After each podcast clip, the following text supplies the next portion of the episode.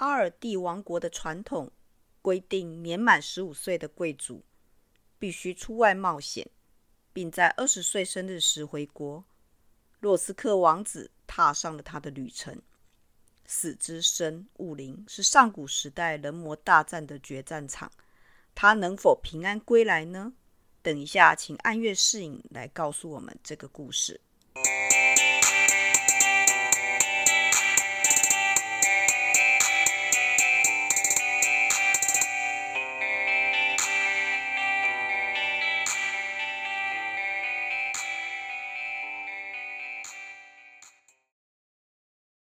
嗨，各位伙伴，大家好，欢迎来到 CNU 故事实验室，我是 QQ 老师。首先呢，我来介绍一下我们今天的值日生一诺。大家好，我是一诺。云。嘿呦，我是云。宫本。大家好，我是宫本。还有小金。大家好，我是小金。嘿，刚好今天来的都是男生哈。好的，那我们邀请来跟我们分享故事的是哪一位同学呢？大家好，我是暗月世影。暗月世影这几个字还不容易读哈，感觉很饶舌又很浪漫。那你今天带来的是一个怎么样的故事呢？故事名称叫《小小的冒险启程之章》。哦，启程，所以表示这个故事应该蛮长的哈，之后还会继续创作下去吧？应该会。嗯，好的，那先跟我们分享启程之章。有一天，在街道上有位黑发黑瞳的少年受到居民热情招待，他就是阿尔蒂王国的王子洛斯克迪尔。洛斯克从五岁开始学习剑术。十岁就可以跟皇治皇家骑士团的分队长雷恩打成平手。今天是洛斯克的十五岁生日，按照阿尔蒂王国的传统规定，年满十五岁的贵族小孩必须离开王国出去冒险，并在二十岁生日当天回来。洛斯克打算先前往海港城市水淼都城，在前往的前一个小时，雷恩将一把散发着水水蓝色光芒的剑交给洛斯克。并多次提醒他要小心善于伪装成受伤的人类的魔族。洛斯克在向雷恩道别后，就踏上了他的旅程。洛斯克走在前往水淼都城时会通过的山路，看见前方道路被前天大雨所造成的土石流给挡住了。此刻，洛斯克对眼前的事情感到非常头痛。因为前往水淼都城的另一条路必须穿过死之深雾林，那是上古时期人魔大战的决战场地。原本是个绿意盎然的森林，却因大战导致死气太重，让残存的树木几乎都枯萎了，还产生了不会消散的雾气，在那里非常容易被其他魔物偷袭。洛斯克没有办法，只好前往雾林，期望着通过时不会遇到太强大的敌人。洛斯克提高警觉地走向雾灵的深处，天色渐渐暗了下来，但洛斯克却无法停止脚步，因为他感觉到自己后方似乎有四五只模型人物魔狼在盯着自己。他知道若是停若停下脚步，肯定会被攻击，所以不敢停下来。在走了一段时间后，发现前方似乎有一群魔狼朝着自己走过来。此时，洛斯克停了下来。并把剑拿了出来，准备和魔物战斗。在背后的五只魔狼率先发动攻击，洛斯克在闪避后斩杀了三只。在将第四只杀死后，第五只魔狼从洛斯克的侧边冲了过来。这个瞬间，有个火球从旁边飞过来，将偷袭的魔狼击飞并烧成灰烬。洛斯克亚惊讶地看向火球飞来的方向，站在那里的是一个赤发红瞳、穿着红色洋装、看起来跟洛斯克同年纪的魔法师少女。洛斯克将背后的五只魔狼全部解决掉之后，打算和少女一起解决挡在前方道路的魔狼群。少女放出范围型的火焰魔法，想将前方的魔狼群一口气烧掉。可惜还是有两三只逃走了。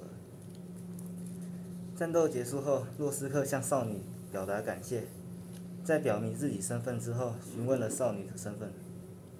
少女回说自己是魔岛之地纳维拉帝国的公主露娜比鲁斯，在前往水水淼都城的路上，听到了打斗声才过来查看。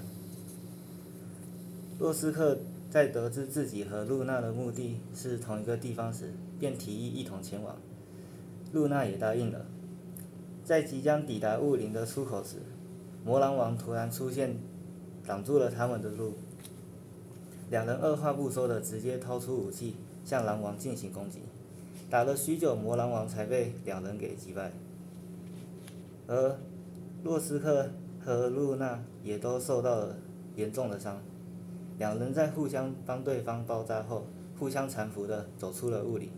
此时映入眼帘的是已被熊熊烈火给吞噬的水淼都城，而居民都在慌张的逃跑。洛斯克和露娜在看到这幅景观时，都愣在原地。他们听到了城里的城里人们的尖叫声和求救声。虽然两人很想立刻冲去救人，但因为身体的重伤而限制了行动。两人只好往回走，想办法回到阿尔蒂王国通知骑士团的人。可当他们正往回走时，洛斯克因伤口突然裂开而痛得昏了过去，露娜也因撑不住昏过去的洛克斯而跟着倒在地上，也晕了过去。洛斯克醒来后，发现自己和露娜在一个看似类避难所的地方，而身上的伤都被治好了。在四处询问后，得知有人在逃跑时看见倒在地上的两人，就把他们抬到了这。而伤口是一个会治愈魔法的女子帮忙治疗的。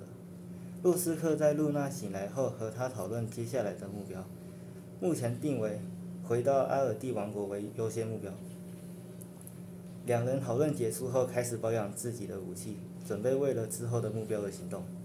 嗯，好的，这个故事虽然有点长，但是还是刚开始而已。他真正的冒险其实还没有，对不对？对。哎，那他的目标也非常明确。好对不对？他要回到他的王国为优先，可是这个也太残忍了吧？等于被流放了五年诶，十五岁生日到二十岁诶，那这五年可以发生很多的事。可能不是亲生的。可能不会活着回来。我就看完之后觉得这五年要活着回来很困难。如果自己国家有王储，然后把放出去冒险，摆明就是不想见到他。对啊，把王储这样子很危险呢，因为王储你就是继承人嘛。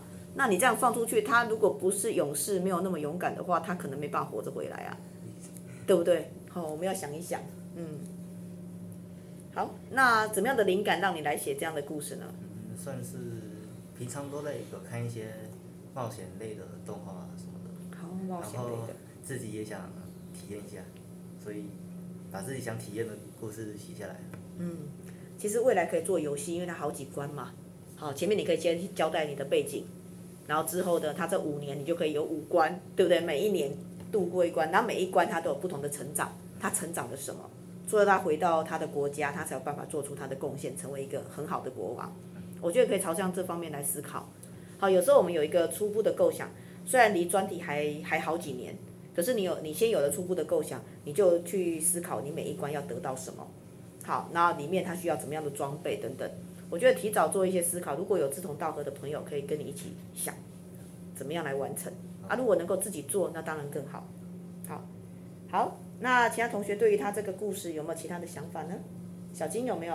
呃，感觉真的很像类似动漫那种异世界的后宫番。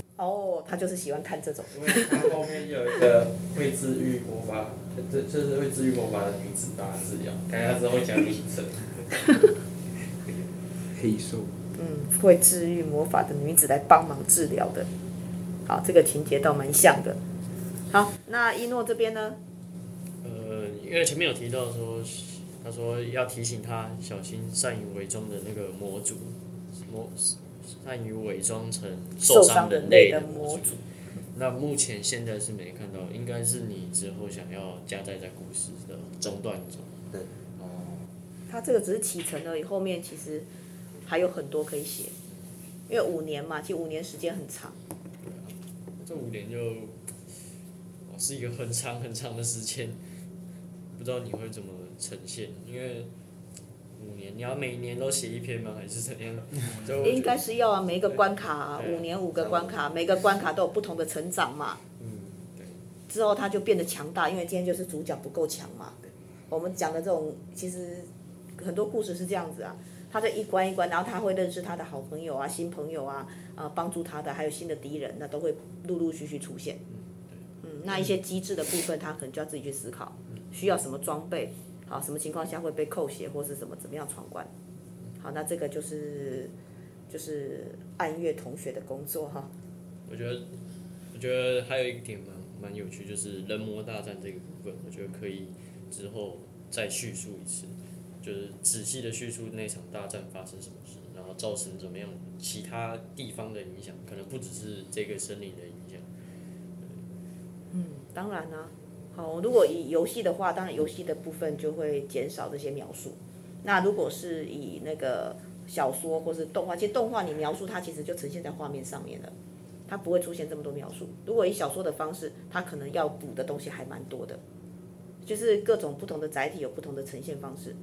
嗯，那宫本呢？你觉得？嗯，典型的冒险故事，是，就嗯，我觉得这个故事嗯伏笔蛮多的，可能之后回收一下就会变得更好，就是嗯。也可以写，就是嗯，你那个世界观嘛，就是有有人族和还有魔族嘛，嗯，可能你以后可以写一下，就是嗯，那个王子以后回去的王国那里会发生怎样的事？可能他的国王先死掉了，五年还没有到，然后就先死掉了，就有意外发生，然后就你要先回去那个王国里面，就可以再写更多的东西，可能嗯。这个人魔这个世界观，可能就是魔族，这个可以再补充多一点下去，就是它是一个怎样的种族，为什么会有这个战争什么的，就再补充多一点，还有那个伏笔回收这样。